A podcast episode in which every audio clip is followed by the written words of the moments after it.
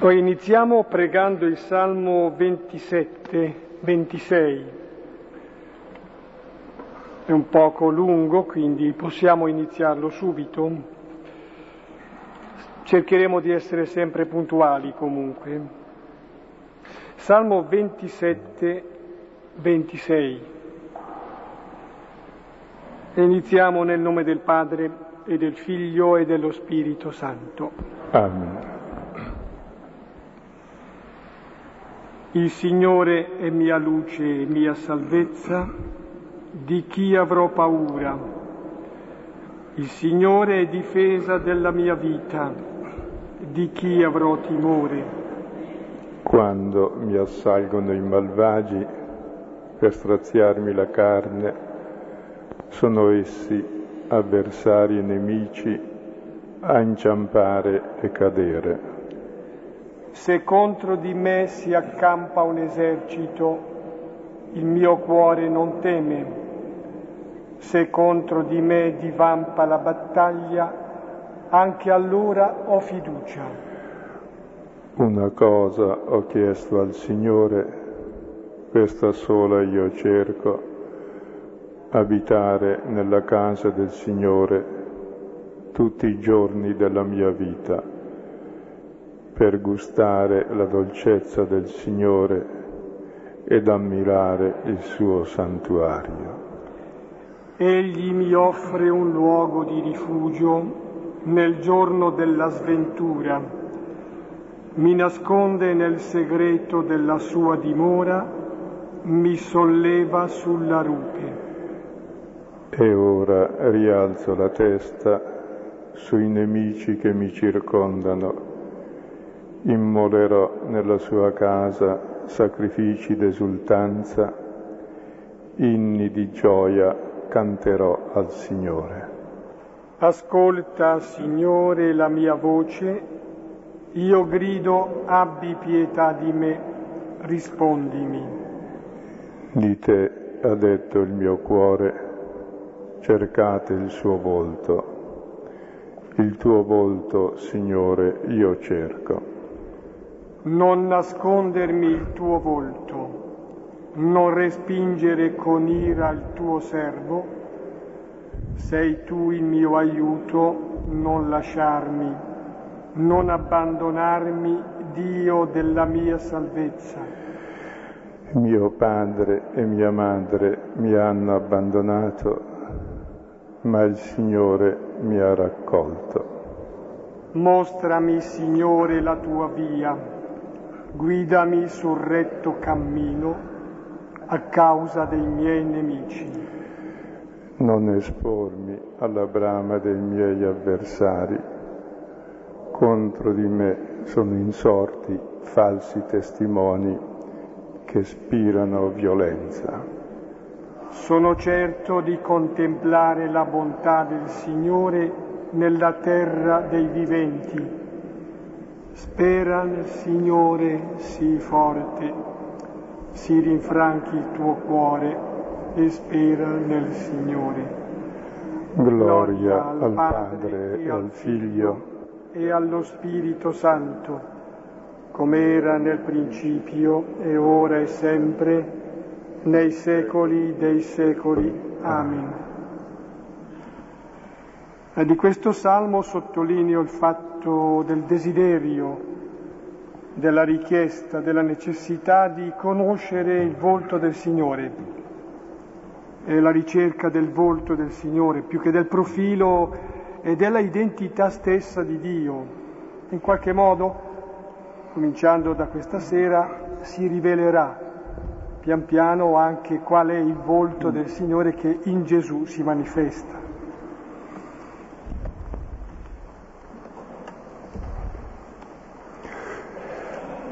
Ecco, questa sera eh, vedremo, dopo il prologo che abbiamo visto la volta scorsa sulla parola, vedremo il testimone, che è colui che dice la parola, e poi che cosa testimonia la parola stessa.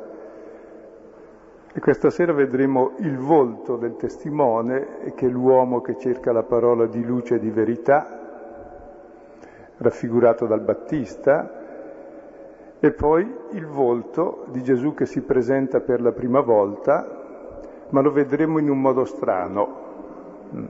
Mentre gli altri Vangeli raccontano all'inizio della vita pubblica di Gesù il battesimo, l'Evangelista Giovanni non lo racconta, invece di raccontarlo ce lo fa sapere attraverso le reazioni del testimone, cioè come lo rivive il Battista, il battesimo è già avvenuto, è passato del tempo, il Battista finalmente lo capisce, che poi il nostro problema, per essere battezzati più o meno lo siamo stati, l'abbiamo capito cosa significa, ci vuole del tempo. E allora il Battista rappresenta un po' l'uomo che dopo averci pensato su ha capito quelle cose che già sapeva da sempre, ma finalmente le ha colte. È molto eh, in sintesi, appunto, questa sera vedremo i due volti due identità, l'identità eh, del testimone e l'identità del testimoniato. Leggiamo dunque da Giovanni capitolo primo, versetti 19 e 34. E questa è la testimonianza di Giovanni, quando i giudei gli inviarono da Gerusalemme sacerdoti e leviti per interrogarlo, tu chi sei? E confessò e non negò, e confessò, io non sono il Cristo. E lo interrogarono, che cosa dunque? Sei tu Elia? E dice, non sono. Il profeta sei tu? E rispose, no. Gli dissero dunque, chi sei? Perché diamo una risposta a quelli che ci inviarono. Cosa dici di te stesso? Disse io, voce di uno che grida nel deserto, preparate la via del Signore, come disse il profeta Isaia. E gli inviati erano dei farisei. E lo interrogarono e gli dissero, perché dunque battezzi se tu non sei il Cristo, né Elia, né il profeta? Rispose loro Giovanni dicendo, io battezzo con acqua, in mezzo a voi è stato colui che voi non conoscete, colui che viene dopo di me, al quale non sono degno di sciogliere il legaccio del sandalo. Queste cose avvennero in Betania, al di là del Giordano, dove Giovanni stava a battezzare. Il giorno dopo vede Gesù che viene verso di lui e dice, guarda, l'agnello di Dio che toglie il peccato del mondo. Questi è colui del quale io dissi, dopo di me viene un uomo che è davanti a me perché era prima di me e io non lo conoscevo, ma proprio perché fosse manifestato a Israele, io venni a battezzare con acqua. E testimoniò Giovanni dicendo, ho contemplato lo Spirito scendere come colomba dal cielo e dimorò su di lui. E io non lo conoscevo, ma colui che mi inviò a battezzare con acqua, Quegli mi disse, colui sul quale vedrai lo Spirito scendere e dimorare su di lui è colui che battezza nello Spirito Santo. E io ho visto e ho testimoniato che questi è il figlio di Dio.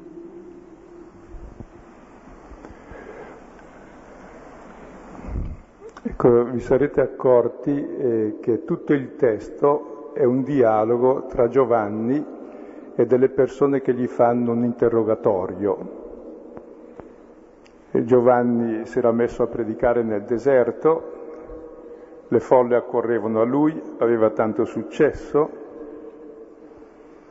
la sua presenza poteva essere insidiosa e certamente era insidiosa per i capi religiosi, perché i profeti non sono mai stati molto ammirati dai capi religiosi, ma poteva essere anche pericolosa politicamente perché i profeti erano scomodi anche politicamente, erano e sono, perché non sono schiavi di nessuno, sono uomini che cercano la luce, la verità, cercano la giustizia, cercano la libertà e la testimoniano con la vita.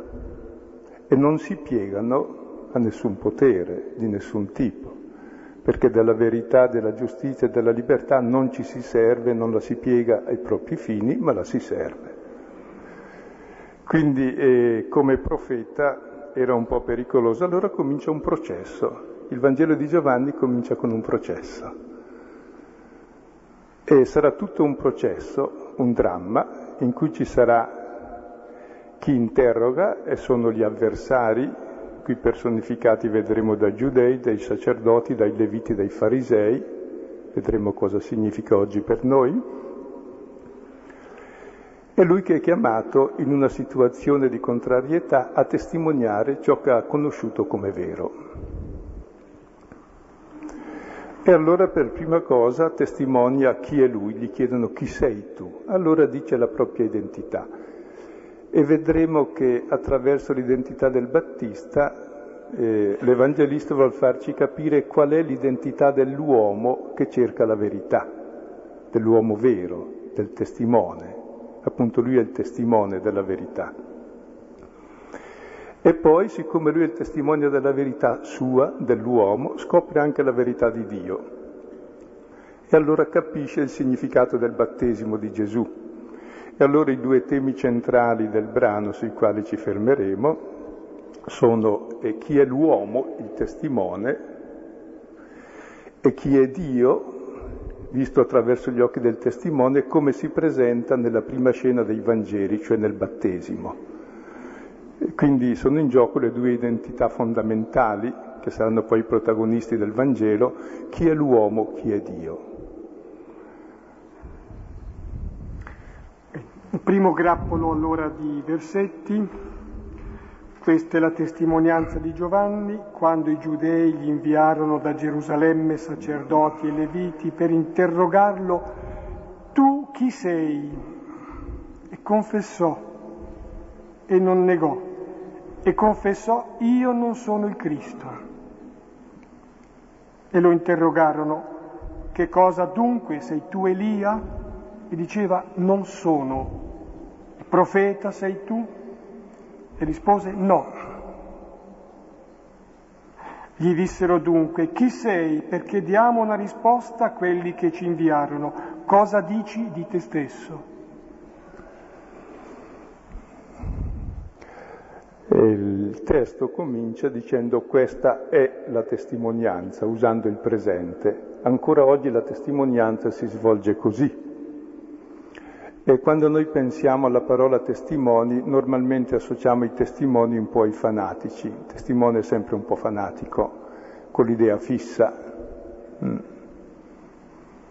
E quel testimone eh, può essere anche fanatico, dipende di cosa testimonia. Dipende dall'oggetto della testimonianza. Se testimonia la libertà, la fraternità, la misericordia, non, non dovrebbe essere fanatico, altrimenti non è testimone di quel che dice, perché il testimone è quello che vive ciò che dice. Ecco, ci sono oltre i testimoni della verità, ci sono anche i falsi testimoni della verità, che cioè la testimoniano in modo sbagliato, in modo fanatico, ciò che per sé non è oggetto di fanatismo, e ci sono poi anche i testimoni della falsità, coloro che sono paladini della menzogna, della violenza, del dominio, che si servono della parola appunto per dominare e non per servire la verità, la giustizia e la libertà. Tra l'altro una premessa, il trinomio verità, giustizia e libertà vanno presi insieme, perché se si toglie la verità non c'è libertà e non c'è giustizia e non c'è libertà, è finta libertà. È come togliere la testa a un uomo, non c'è l'uomo se toglie la verità. Così se toglie la giustizia è come togliere il cuore, che vuol dire l'amore e la giustizia, per il prossimo, per i fratelli. Così se togli la libertà è come togliere il respiro, i polmoni. E dove ha spazio la, libertà, dove ha spazio la verità e la giustizia e la fraternità. Quindi vanno presi sempre insieme. Quando se ne prende uno solo è qualcosa di vuoto e molto tremendo. Vuol dire che si sta mentendo ed è proprio sulle cose più vere che si può mentire, perché queste tre parole sono più necessarie del pane, cioè l'uomo vive di queste parole. Il testimone è quello che le vive e le testimonia agli altri.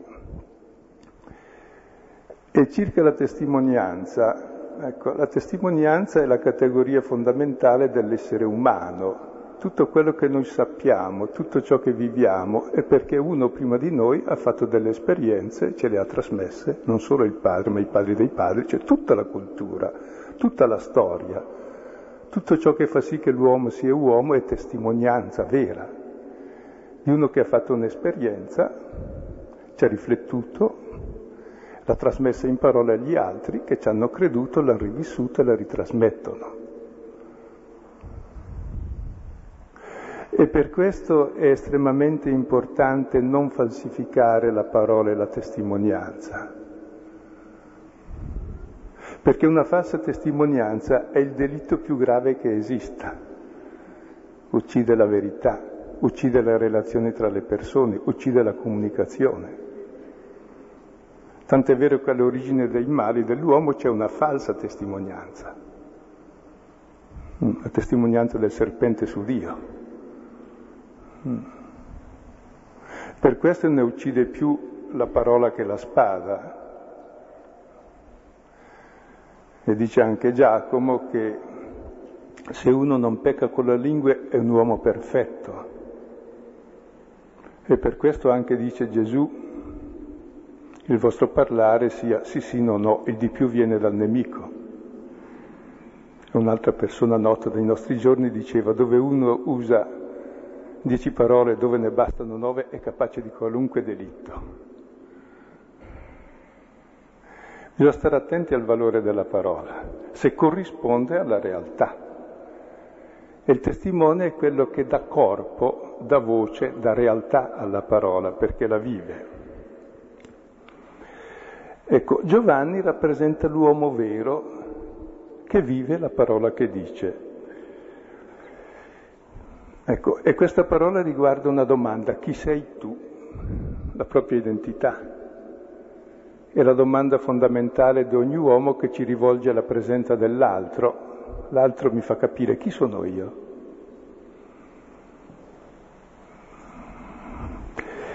A questa domanda Giovanni risponde risponde innanzitutto dicendo chi non è. È importante sapere ciò che non siamo per non farci deliri di onnipotenza. Come prima cosa non è il Cristo.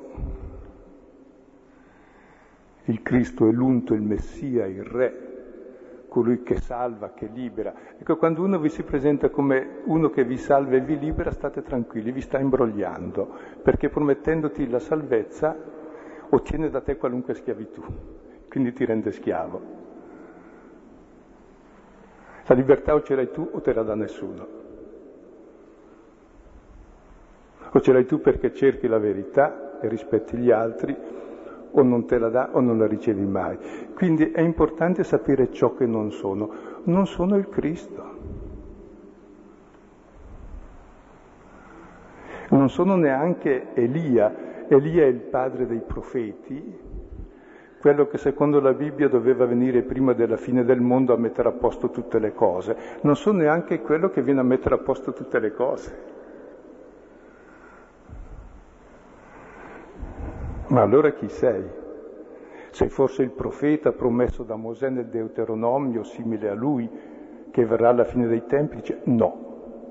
Ecco, il Battista innanzitutto si definisce attraverso tre no ciò che lui non è. Infatti definirsi vuol dire sapere cosa non sono anche. La nostra identità è data innanzitutto da tanti no.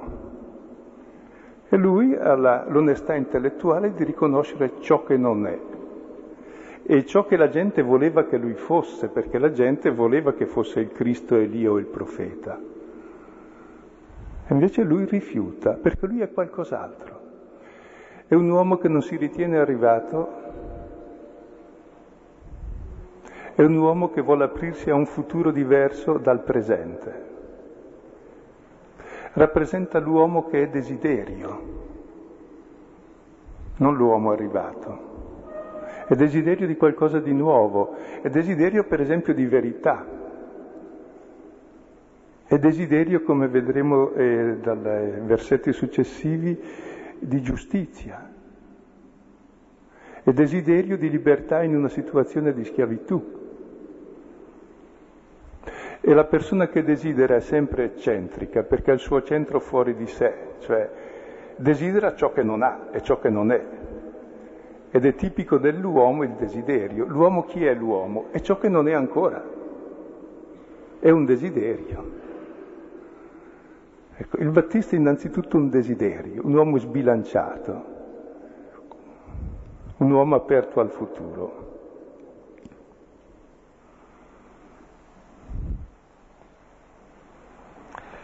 Seguono i versetti in cui allora il Battista si definisce dal versetto 23.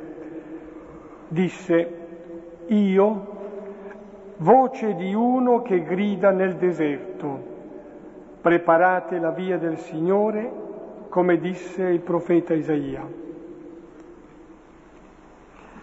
E gli inviati erano dei farisei, e lo interrogarono e gli dissero, perché dunque battezzi se tu non sei il Cristo, né Elia, né il profeta?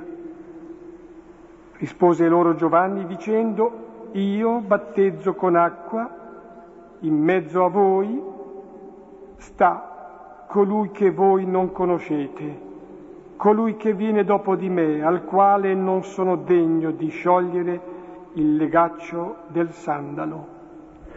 Queste cose avvenivano in Betania, al di là del Giordano.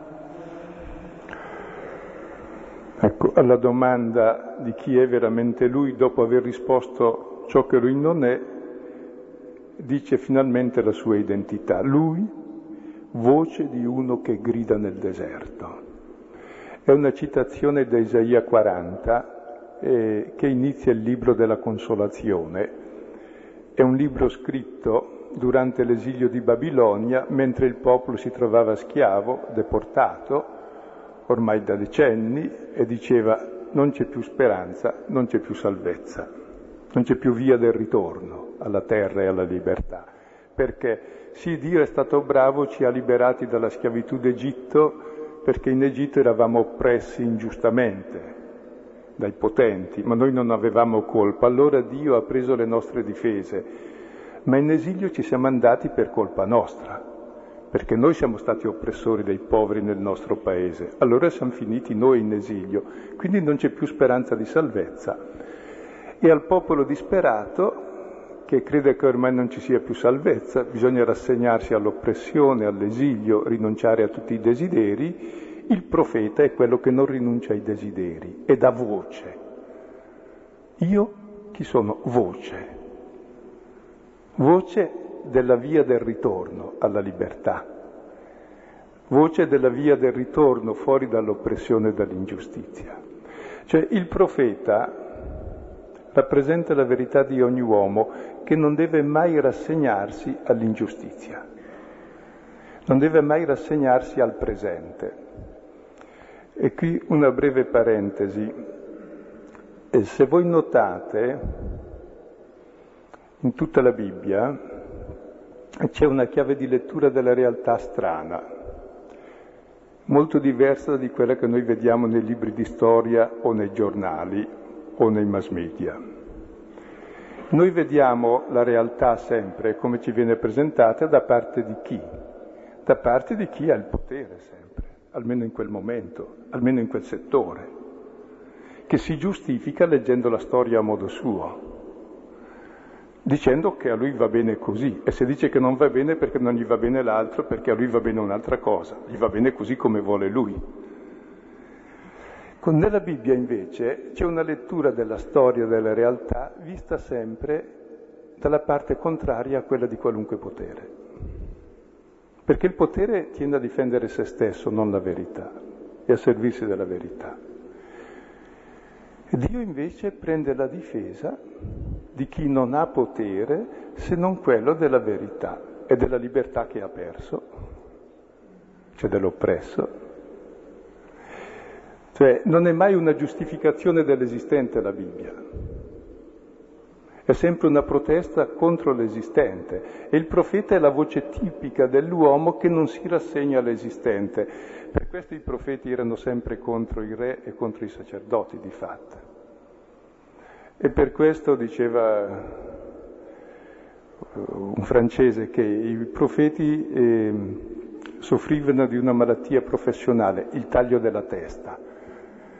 Ecco, però tutta la Bibbia è scritta dai profeti.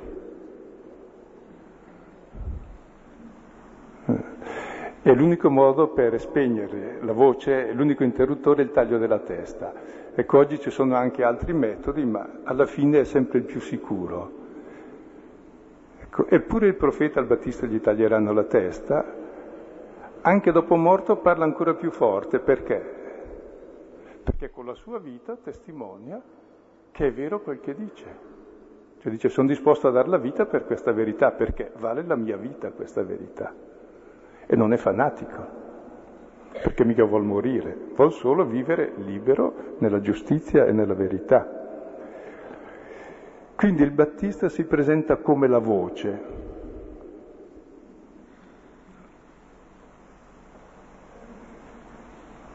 dà voce esattamente a, a tutto ciò che noi cerchiamo di soffocare. Dà voce a ciò che noi rinunciamo a prendere ormai in considerazione perché diciamo non c'è nulla da fare, dà voce a quelle speranze che noi stessi zittiamo dentro di noi, dà voce in fondo all'umanità dell'uomo che non pieghi mai le ginocchia e non si rassegni mai a essere sconfitta, perché Dio vuole l'uomo vivo e libero, vuole l'uomo giusto e fraterno vuole l'uomo a sua immagine e somiglianza, non vuole un mondo distorto di schiavi e di oppressi. E il profeta è voce di questo. Cioè praticamente nel Battista vediamo le qualità dell'uomo che scopre chi è l'uomo e chi è Dio.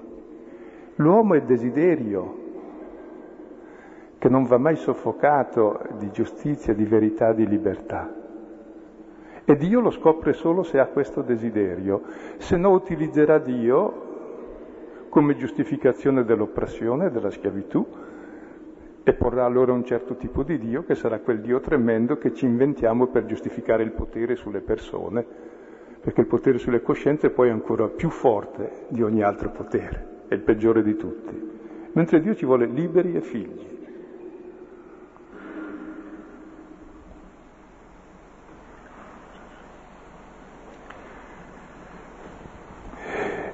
Cosa viene a fare Giovanni allora, oltre, dando voce a, questa, a questo desiderio di ritorno dall'esilio verso la libertà? Ecco, viene a battezzare. Ecco, il battesimo è un gesto simbolico, immergersi nell'acqua, andare a fondo, vuol dire morire. È la regressione all'utero materno prima di nascere nell'acqua. È il riconoscere che così non si vive è un riconoscere la realtà, che questa realtà è morta. Questo è il primo gesto del battesimo, andare a fondo, però va a fondo e ne esce, poi esce dall'acqua, che è simbolo di resurrezione. Cioè dice questa realtà è una realtà morta, la riconosco come morta e voglio un'altra realtà che sia viva, pura, che sia vivibile. Quindi il battesimo è simbolo di morte e resurrezione. Morte è una vita sbagliata, e rinascita una vita nuova. E quindi è un gesto simbolico che rappresenta il desiderio fondamentale dell'uomo, che in lui muoiono tutte quelle cose morte per poter vivere in pienezza. È solo un gesto, perché l'uomo si esprime con gesti, un gesto che però indica l'atteggiamento profondo della sua vita. Questi versetti vorrei sottolineare, mh, riprendere. Beh, una prima cosa è il fatto di questa definizione di se stesso, del profeta, del teste, che è un po' la definizione anche della persona. L'essere voce, voce intesa anche come desiderio, come fame e sete di Dio, che è verità, che è libertà. Ecco, e si incontra questa voce con la parola, fa da supporto alla parola, o la parola, ecco, si incarna nella voce. È un incontro che eh, sazia la nostra fame e la nostra sete, ma direi anche sazia la fame e la sete che ha Dio, che è comunione, desiderio di comunicazione. Questa è una prima cosa. Poi un qualcosa che riguarda invece quella che è l'attività che svolge il Battista e la testimonianza circa colui che voi non conoscete ed è, sta in mezzo a voi. Forse prima una spiegazione su questo. Sì, eh, il profeta è uno che percepisce una presenza prima degli altri, una presenza che c'è, ma che nessuno ancora conosce. Lui stesso ancora non la conosce, lo dirà, ma sa che c'è. È una persona strana, sa di non sapere, ma sa cosa non sa. Se ci tiene aperti a qualcosa di ignoto, che è in mezzo a noi, è sicuro che c'è, perché l'uomo è fatto per questo ignoto, tant'è vero che non gli va bene il resto che gli è molto noto e non gli piace, e non l'ha ancora individuato, quindi è un uomo in ricerca. E il battesimo serve a snidare la ricerca, e spiego. Il battesimo come cifra fondamentale dell'uomo, che è morte e risurrezione, cioè constatazione del limite, quel limite che poi nella morte totale e protesta contro questo limite, cioè desiderio pieno di vita, ecco, è questo il luogo dove incontri l'ignoto, perché l'uomo è quella sentinella posta proprio tra il finito e l'infinito. E il profeta si pone lì. Ed è nel battesimo che si presenterà anche Gesù, la parola diventata carne. Ecco, il battesimo di Gesù, e questa sera lo vedremo adesso brevemente attraverso le parole di Giovanni, non viene narrato dal quarto Vangelo. Invece di narrarlo ci spiega come lo capisce Giovanni. Però eh, prima di, di leggere la spiegazione di Giovanni vorrei che noi riflettessimo brevemente su cosa significa il battesimo di Gesù e su perché tutti i Vangeli lo pongono all'inizio della sua vita. La prima azione di Gesù lo presenta per quello che è, uno fa i numeri migliori, dice sono questo. Allora, Dio ci ha pensato tutta l'eternità come presentarsi tra gli uomini. Poi, non essendo sicuro di averci pensato bene nell'eternità, è venuto nel tempo per trent'anni sul posto a studiare la situazione poi invece di mettere poster e lanci pubblicitari, come prima cosa per presentarsi, si mette in fila coi peccatori per farsi battezzare. Ultimo della fila. Per questo è Dio. Cioè qual è la prima immagine che Dio dà di sé, del Dio invisibile che nessuno mai ha visto? Che Dio è un uomo, in fila con tutti gli uomini, peccatori, che si immerge, va a fondo nella realtà umana, che è solidale con tutti è solidale col limite, addirittura col male, col peccato, è solidale con noi anche dove noi non siamo solidali con noi stessi. Nel nostro male nella nostra morte non siamo solidali con noi stessi, non lo vogliamo questo. Un Dio che è il contrario delle proiezioni, dei desideri dell'uomo, no? si dice che Dio è la proiezione dei desideri dell'uomo, un Dio così nessun uomo l'ha mai inventato. È il contrario dei desideri dell'uomo, invece di star su in alto è giù e va a fondo. Lui che è il giusto è solidale coi peccatori. Chi sarà questo Dio? È un Dio che è simpatia assoluta per l'uomo, che è con l'uomo ovunque l'uomo è, anche dove l'uomo non è più con sé, cioè nel limite, nel male, nel peccato. Non è un Dio che giudica, che condanna, che domina, è un Dio che si fa compagno degli uomini, perché Dio è solo e tutto amore. E con questa prima presentazione Gesù ci guarisce dalla falsa immagine di Dio che tutte le persone religiose hanno e che tutti gli atei negano perché hanno la stessa immagine. Di un Dio che sta su, domina tutti, padrone di tutti e poi alla fine ci condanna tutti e chi si è visto si è visto. Bel Dio che abbiamo. Per questo appunto le persone religiose con terrore si piegano e per questo chi è un po' più libero si ribella e lo butta via. E Gesù è venuto a guarirci da questa immagine di Dio, che tutte le religioni presentano e tutti gli atei negano, perché Dio è un altro. Dio davanti all'uomo si presenta così. Non è che si presenti così solo all'inizio e poi cambia, dice mi sono sbagliato, poi mi sono corretto. Cioè, il battesimo è la porta d'ingresso del suo ministero e alla fine sarà ancora uguale. Difatti inizia tra i peccatori, finirà tra, peccat- tra due malfattori sulla croce. Nel battesimo va sott'acqua, si immerge e là andrà sott'acqua davvero, morirà. Nel battesimo scende lo Spirito, là ci darà lo Spirito sulla croce. Nel battesimo si apre il cielo, dicono i sinottici, là si squarcerà il velo del Tempio. Nel battesimo è riconosciuto figlio di Dio e sulla croce sarà riconosciuto figlio di Dio. Quindi il principio e la fine della vita di Gesù è proprio rivelare questo Dio strano, questo Dio blasfemo per le persone da bene, questo Dio scandaloso che l'uomo ha mai immaginato. Tant'è vero che quando è venuto l'abbiamo messo in croce perché noi volevamo un Dio che fosse la proiezione dei nostri desideri, dei nostri deliri di potere.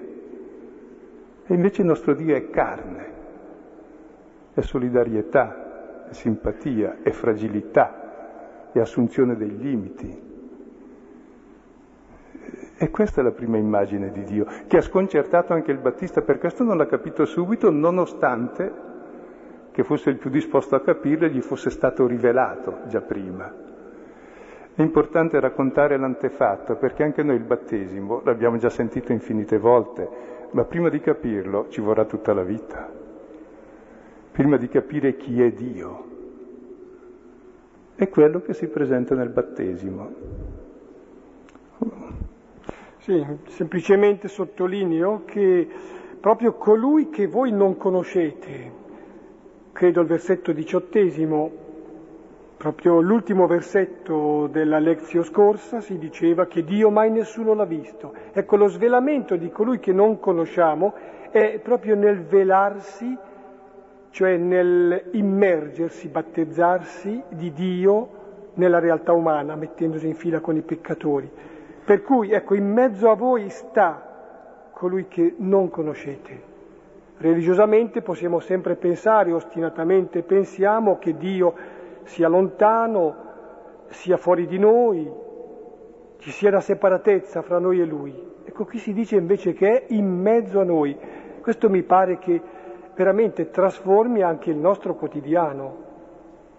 Dove non lo troviamo Dio? È dovunque, è nella nostra situazione, è nei rapporti che noi abbiamo con gli altri, con noi stessi. Ah, dobbiamo passare alla terza parte in cui è delineato il volto, l'identità di Gesù. Dal versetto 29. Il giorno dopo vede Gesù che viene verso di lui e dice, guarda, l'agnello di Dio che toglie il peccato del mondo.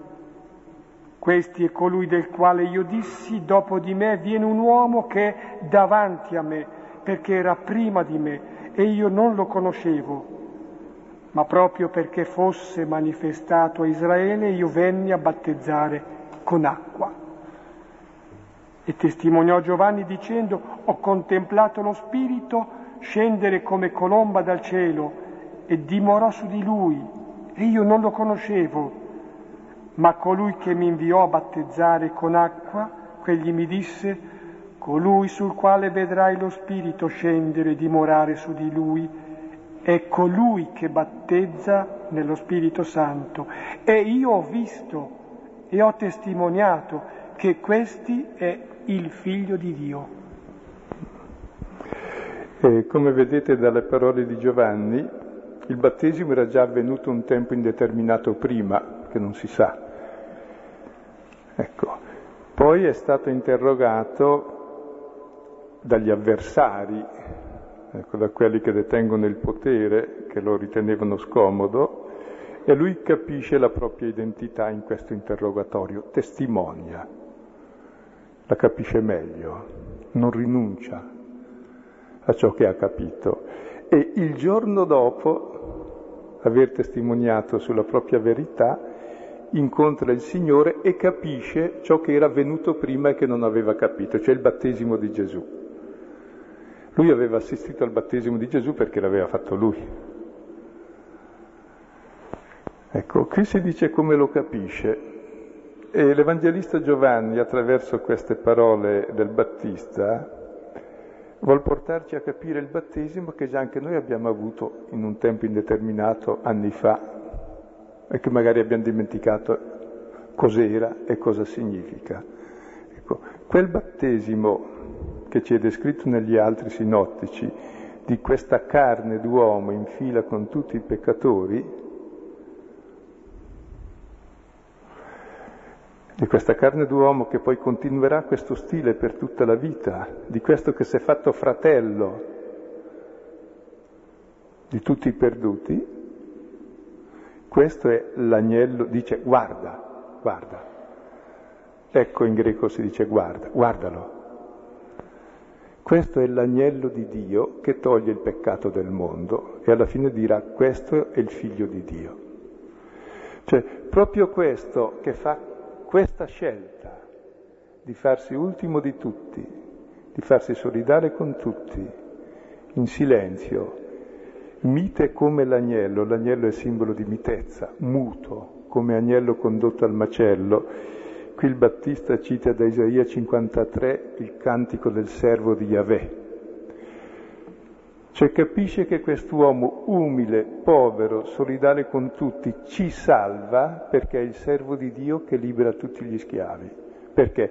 Perché fa la scelta contraria a quella di tutti i padroni che rendono gli uomini schiavi. Si fa servo, appunto. E in quanto servo è il figlio di Dio, perché Dio chi è? Dio è amore e l'amore è a servizio dell'uomo, non domina l'uomo. E di questo dice, è l'agnello, toglie il peccato del mondo, mentre tutti gli altri lo moltiplicano. Questo viene dopo di me, ma sta davanti e viene prima. Io non lo conoscevo, eppure lo desideravo, e l'ho visto e non lo capivo. Adesso finalmente l'ho capito.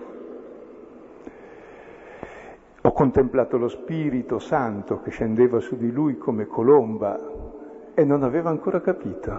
Ha bisogno di tempo per capire perché è su quest'uomo che dimora lo Spirito, lo Spirito di Dio che dimora nel Tempio, ormai dimora nell'uomo, Gesù. In lui, in tutti gli uomini con i quali lui si fa solidale. Lo Spirito vuol dire la vita. E la vita di Dio è l'amore tra padre e figlio. E Gesù è il luogo della dimora dell'amore del Padre perché? Perché va verso i fratelli, ama i fratelli con lo stesso amore del Padre, per questo è il figlio. Ecco, direi ci possiamo fermare qui, dato che mh, cerchiamo di stare dentro tempi giusti.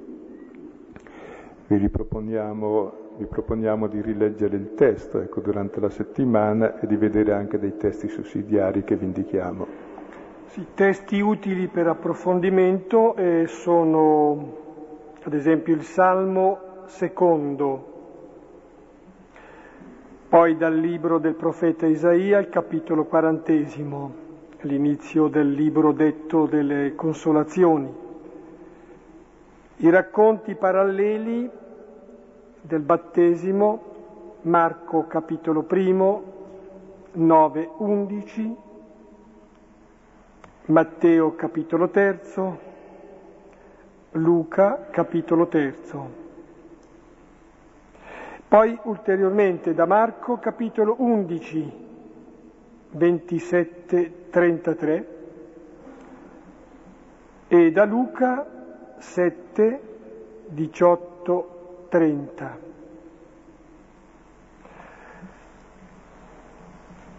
Siamo soliti far seguire al, al termine della spiegazione qualche istante di silenzio per poter riprendere e interiorizzare ulteriormente il testo. E nel frattempo alcune persone però, per esigenze, supponi, ecco, di prendere i mezzi e rientrare a casa, possono muoversi e partire. So che altri invece, dei ragazzi ad esempio, si trovano, andando via da qui, per meditare ulteriormente fra di loro. Altri desiderano fermarsi, si fermano appunto rileggendo il testo, riconsiderando ciò che hanno sentito maggiormente e poi assieme qualche minuto di scambio di queste risonanze, sottolineature.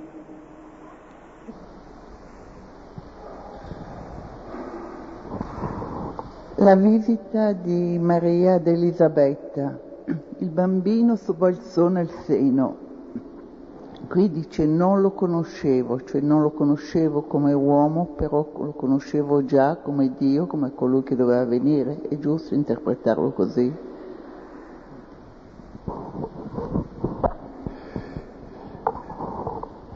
Il Battista era suo cugino, quindi poteva conoscerlo bene. Capita anche a noi di conoscere bene le persone, ma le conosciamo veramente.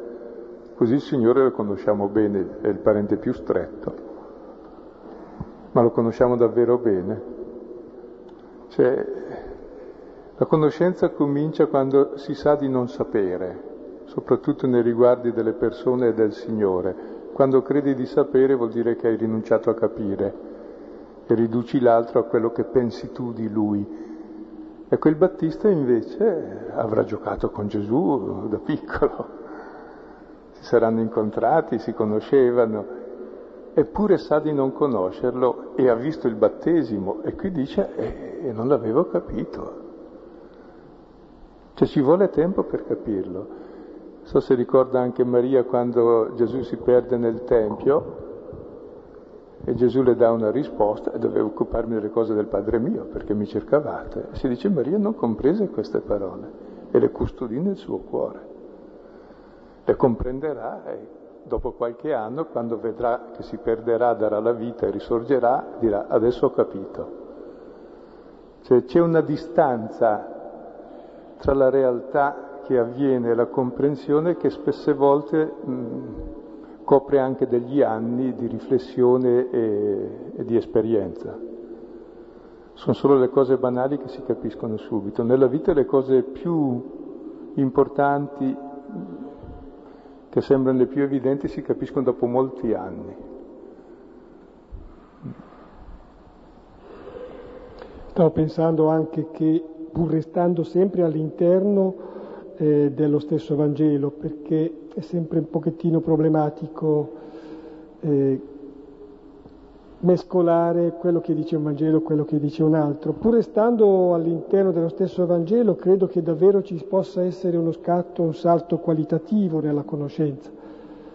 No, mi viene in mente proprio in termini di esempi, un ragazzo e una ragazza sono cresciuti insieme, però ecco, arrivati a vent'anni eh, scatta fra di loro qualcosa che è un rapporto di affetto, c'è una conoscenza diversa. Per cui sì, la conoscevo, era la vicina di casa, però dopo la conosci in un altro modo. Qui c'è una conoscenza particolare del Battista a questo punto. Appunto si può ipotizzare che avesse trascorso della vita assieme, un periodo di vita assieme il Battista e Gesù, però qui incomincia a conoscerlo.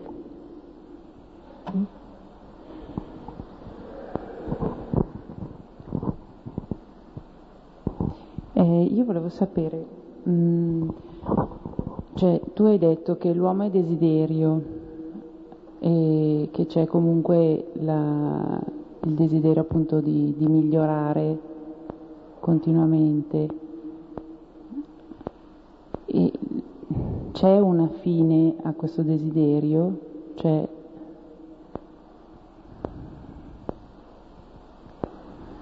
E la domanda è molto pertinente eh, sul desiderio, ecco, eh, perché è il luogo fondamentale dove si può barare. Innanzitutto desiderio di migliorare.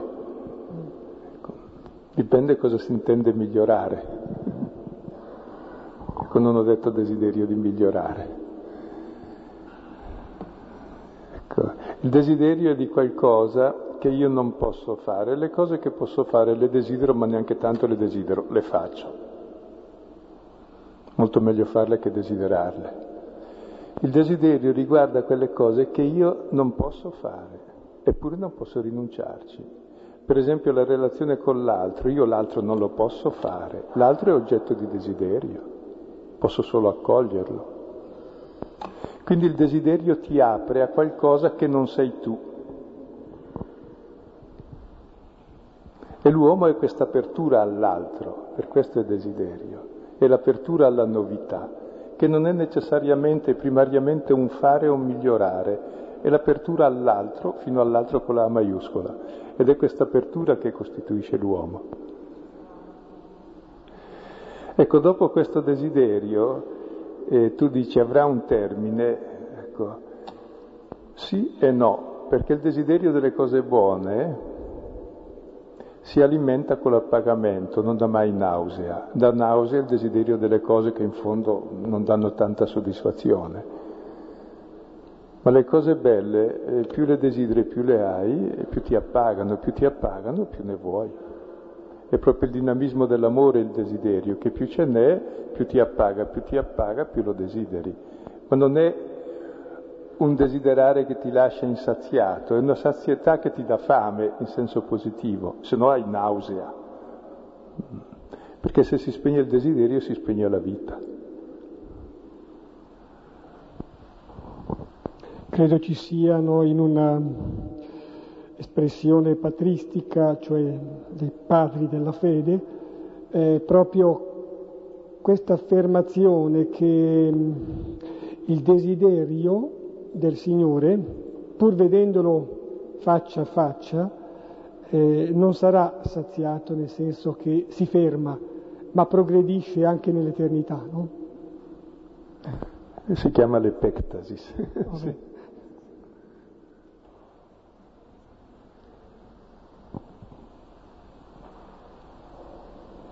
Qualche altra sottolineatura? Bene, là, arrivo.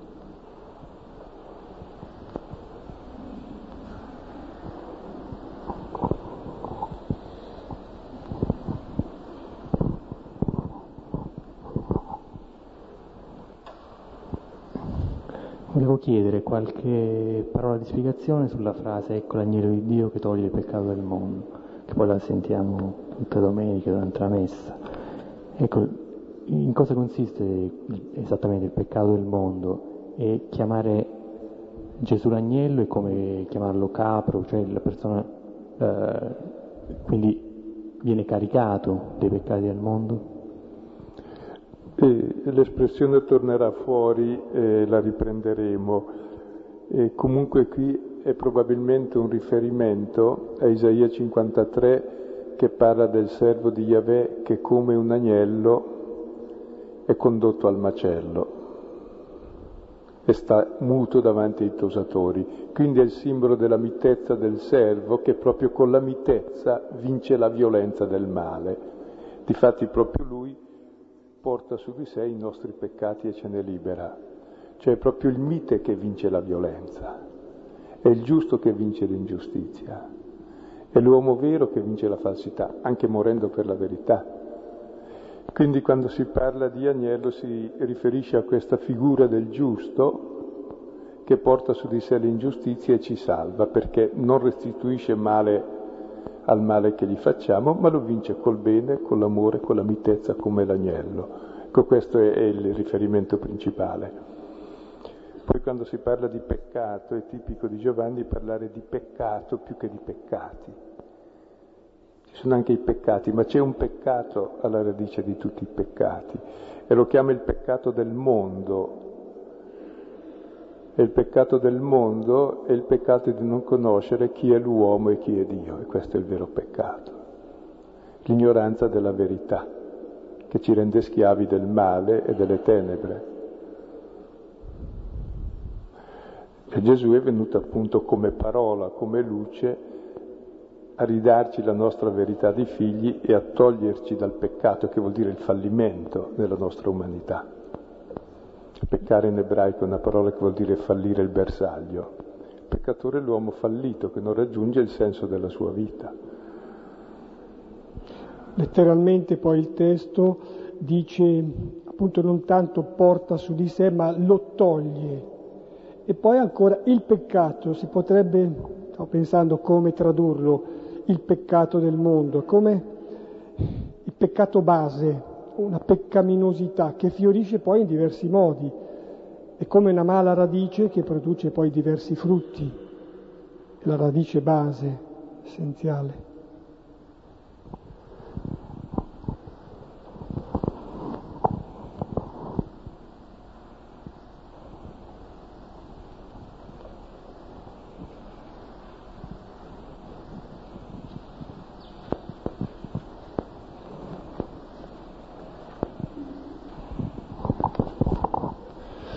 prima hai detto che eh, a volte per capire ci vuole molto tempo, ci vuole molta esperienza ed è giusto, ma in questo brano mi sembra che alla fin fine chi voglia capire siano quelli che gli fanno le domande, che però sono stati mandati dai farisei.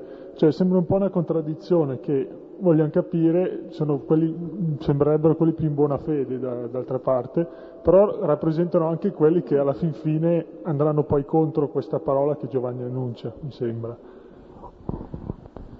sembra giusto. e anche capire, Giovanni gioca molto sui doppi sensi, capire vuol dire anche capere, prendere, afferrare, cioè stritolare, uccidere, oppure comprendere. Queste persone non vogliono capire la verità, vogliono prendere il Battista perché dà fastidio. Difatti lo prenderanno, lo metteranno in prigione e gli taglieranno la testa non loro direttamente, ma anche loro cominciano il loro processo, più che un interrogare è un interrogatorio questo già. E tutto il Vangelo è un interrogatorio, un dramma, proprio. E vedremo che questi vari personaggi non sono solo quei personaggi storici vissuti allora, sono quei personaggi che sono dentro di noi. Per esempio, quante volte noi cerchiamo davvero la verità, oppure facciamo un interrogatorio, per tagliare la testa alla verità, per possederla, per usarla come vogliamo noi, per mentire, cioè. E quindi ci si descrive già in questo brano quel dramma che avviene all'interno di noi. Da una parte c'è la parola di verità e di luce e dall'altra c'è Giovanni che testimonia e gli altri che fanno esattamente il contrario. E in noi ci sono tutti e due. Quindi il processo avviene all'interno di noi. Stavo pensando che mh, interrogarsi e lasciarsi interrogare è sano, è indizio, è inizio di sapienza. E invece non funziona. No, invece credo proprio che l'interrogatorio a cui sottopongono il Battista e anche l'interrogatorio a cui sottoporranno poi Gesù è una forma di giudizio già, è una forma di condanna. E questo non è sano.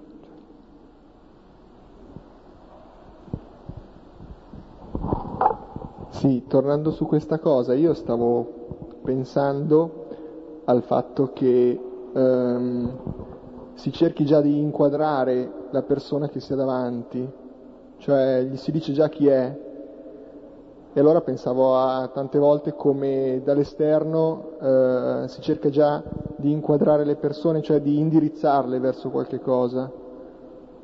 E, e come tante volte anche noi facciamo la stessa cosa con chi abbiamo di fronte, cioè lo abbiamo già inquadrato, sì, questo è così, sì, tu sei così, allora farai così e, e tante volte ci caschiamo, cioè ci facciamo inquadrare o inquadriamo. Per questo appunto è importante quanto fa il Battista che dice no, no, no, non sono così come voi dite. Il saper deludere le attese per essere se stessi è importante. e anche deludere le proprie attese, sono quel che sono al di là delle mie attese. Riconoscere la verità fa bene e apre a una verità più grande. Il mentire chiude nella stupidità e basta, e nella gabbia anche dell'immagine che gli altri hanno di te, alla quale tu devi rispondere, e avanti così all'infinito. Un ultimo intervento, vediamo. Non c'è l'ultimo intervento?